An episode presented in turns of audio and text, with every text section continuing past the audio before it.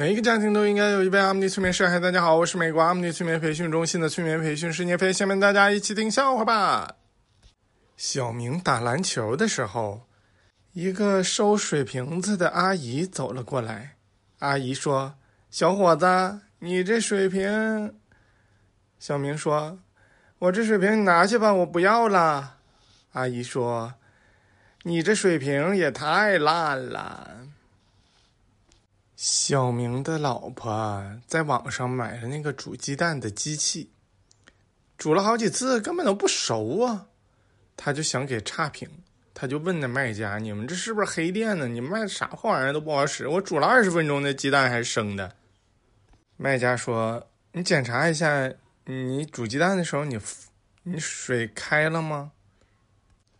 小明老婆就不敢回复了，因为他。水哪开了？根本就没放水。网友波比的口袋给我留言说他讨厌虚伪。小明的奶奶就一丁点都不虚伪。小明吃饭的时候排骨掉地上了，他就问他奶奶：“奶奶，你擦地了吗？”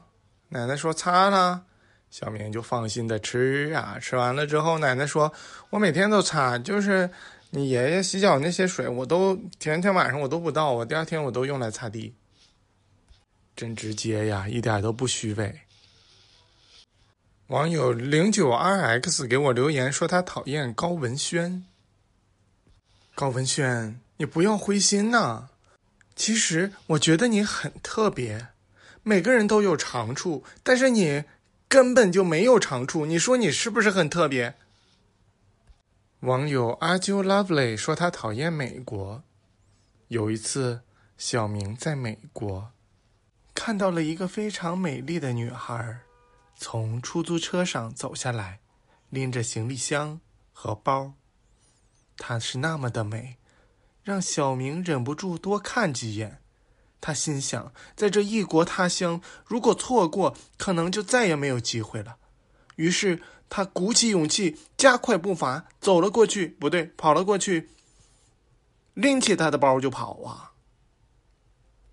网友零九二 x 说他讨厌陈逸飞。陈逸飞花钱大手大脚啊，他跟小明都已经谈恋爱大半个月了，把小明花的那个穷啊，结果逐渐的小明就不去看他了。陈逸飞问。你为什么不来看我呀？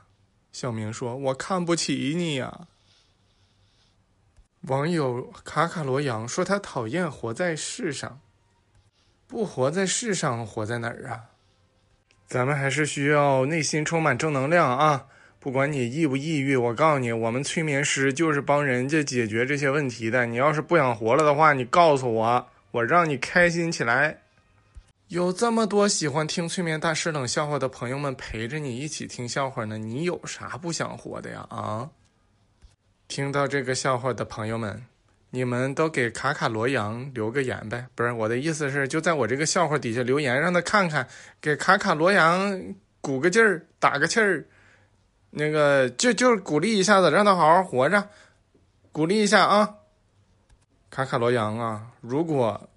我我这个笑话下边这个留言很少，那不赖你，不是他们不想鼓励你，是我这个听众啊，实在少的可怜呢。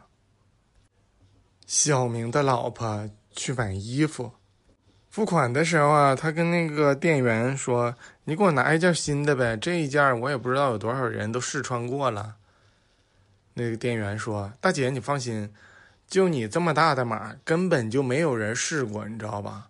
以后也不会有。网友 baby tt 零六幺四给我留言，说他讨厌向静潮，向静潮被乞丐鄙视了。那天他往乞丐碗里边扔了十块钱，结果乞丐给他找回来两块钱，说：“我看你这么穷，我给你打个八折吧。”小时候，妈妈特别爱向静潮，记得有一次小学一年级的时候考了第一名。妈妈奖励向静潮一台洗衣机。网友 bzbt 他给我讲了个笑话，而且他说他讨厌李四儿，那么就用李四儿来说这个笑话吧。医生找到李四儿，跟他说：“我有个好消息，一个坏消息，你想听哪个？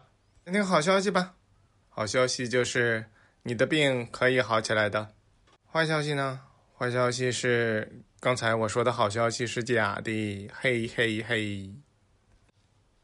李四儿垂头丧气丧气的在大马路上走着，结果一个好朋友见到了的李四儿，说：“有没有钱呢？我借一百块钱，我要急用。”李四儿说：“我只有五十块，够不够啊？”那朋友说：“够啊，你先给我五十，那另还剩那五十，你先欠着我好了啊，过两天我管你要。”小明在操场上往前走路，然后呢，放了个屁了，当然是他还能干啥呀？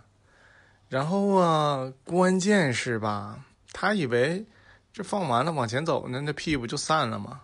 但是，这个风啊，是从他身后往身前吹的，吹的速度跟他走路的速度是一模一样，也就是说，那个屁就在他身边环绕着。他现在已经被熏得不行了，我现在去抢救他，具体怎么抢救，我催眠他一下吧。非常感谢大家的收听，我们下次再见。